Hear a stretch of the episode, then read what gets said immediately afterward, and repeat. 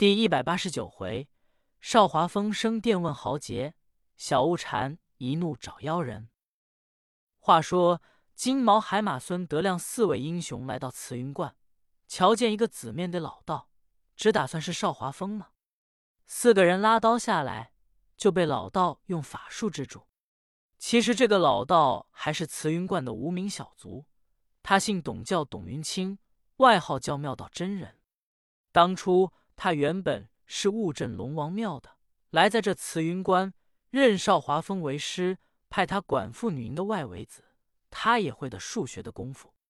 这四个人都是艺高胆大，被老道妖术法制住。老道手下人把四个人绑上，说：“好大胆量！四个刺客是哪里来的？”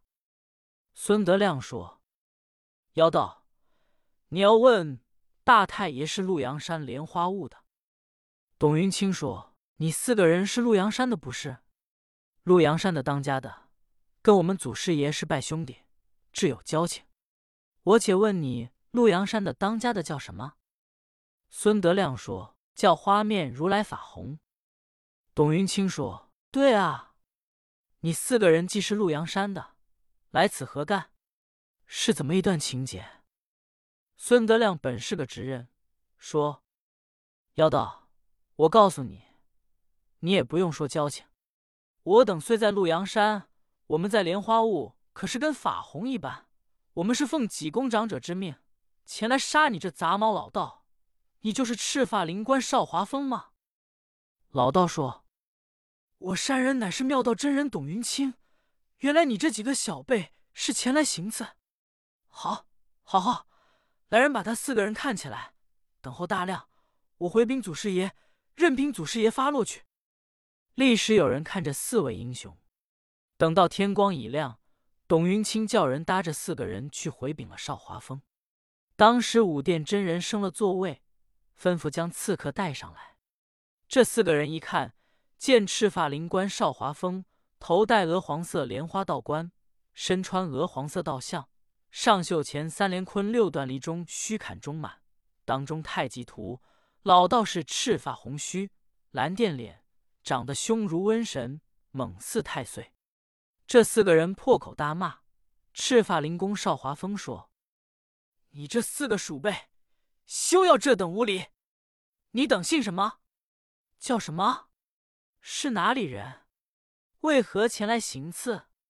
趁此说实话。”你家祖师爷跟你往日无冤，近日无仇，生而未会，面不相识，究系被何人主使前来？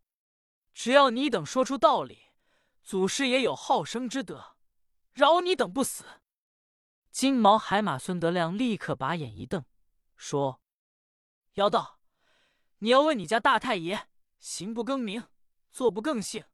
我乃陆阳山莲花坞的人，这是我一个拜兄。”叫火眼将朱孙德明，那是我的两个拜弟，叫水夜叉韩龙，浪里钻韩庆，皆因你等为非作恶，使出贼人各处拍花，各处设立贼船黑店，陷害客旅行商，起义造反，败坏妇女的名节，拆散人家骨肉，杀害生灵，种种不法。济公长老派我等来结果你的性命，给四方除害，乱臣贼子。人人得而诛之，我等既被你拿住甚好。你家大太爷乃堂堂正正英雄，烈烈轰轰豪杰，大丈夫生而何欢，死而何惧？来来来，快把你家大太爷杀了，我等死而无怨。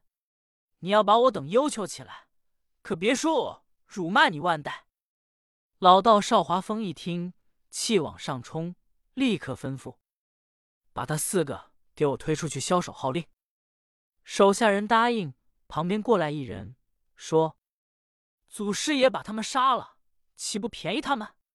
他等既来行刺，情同叛逆，应该把他们剐了。”邵华峰说：“也好，既然如是，就派你结果他等的性命。”金毛海马孙德亮一看，说话之人乃是铁背子高真。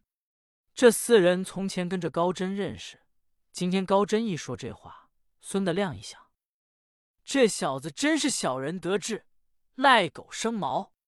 我等跟他素有认识，他出这样主意，害我们这四个人，立刻破口大骂高真。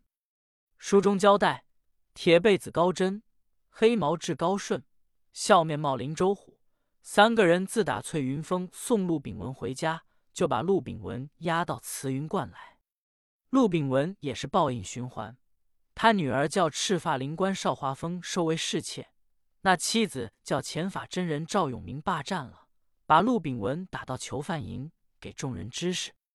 折他做了一任刑庭，刮尽地皮，得来十数万银子，也被慈云观留下了。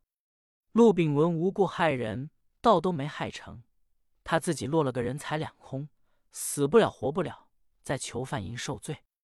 笑面貔貅周虎同高真二人来到慈云观，就没走。今天铁被子一出主意，邵华峰就派他结果金毛海马孙的亮四人。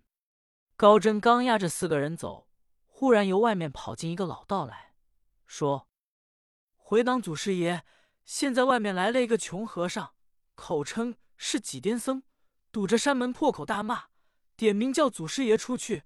我等也没看见这个和尚从哪来的。”赤发灵官邵华峰一听，说：“好，这四个人就是几癫僧主使来的。我料想祭癫僧必来，我正要瞧瞧几癫僧是何许人也，把他拿住，问问他因何跟我为仇作对。来，先暂为把他四个人押起来，等候拿住几癫僧一并再杀。”高真一声答应，立刻把四人交到囚犯营。管理囚犯营是一个在家叫一侠太保刘勇。高真把四个人交给刘勇，回来禀报邵华峰。邵华峰说：“带我出去捉拿几癫僧。”话言未了，旁边有人答话说：“祖师爷暂息雷霆之怒，谅此无名小辈，何必你老人家亲身劳动？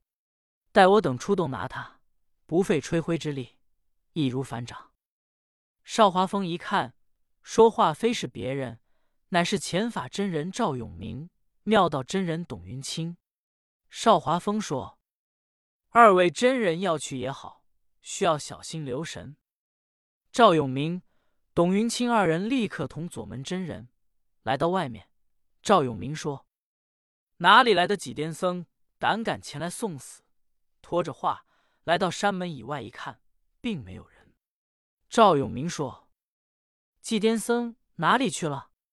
左门真人说：“方才站在这里一骂，我就跑进去回禀，也不知道此时哪里去了。也许知道二位真人出来，他不敢见，逃走了。”赵永明说：“也罢，即使他逃走了，便宜他去罢。他如果再来，我必要结果他的性命。”两个老道说罢。转身刚要往里走，听后面一声喊嚷：“吹！好杂毛老道回来！和尚老爷没走。”两个老道回头一看，见山门外站定一个穷和尚，短头发有二多寸长，一脸的油腻，破僧衣短袖缺领，腰系绒绦，疙里疙瘩，穿着两只破草鞋，头上有一股黑气。两个老道叹了一声，说。我打算怎么个几癫僧呢？原来是一个妖精。书中交代，来者并非是济公禅师，乃是小悟禅。小悟禅自从前济公法斗昆仑子，老仙翁给悟禅一封信，叫他投奔九松山松泉寺，给长眉罗汉凌空长老去看庙。济公不肯带悟禅回临安去，恐其他是一个妖精，在天子脚底下多有不便。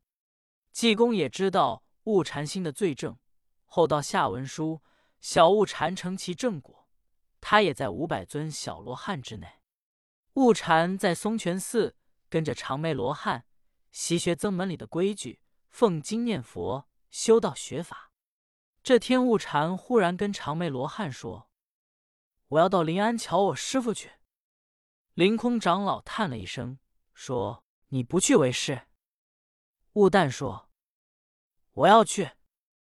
凌空长者说：“你要去，现在济公在常州府衙门，你去罢，贫僧也不能拦你。”俗禅临出门之时，凌空长老说：“遭劫在。”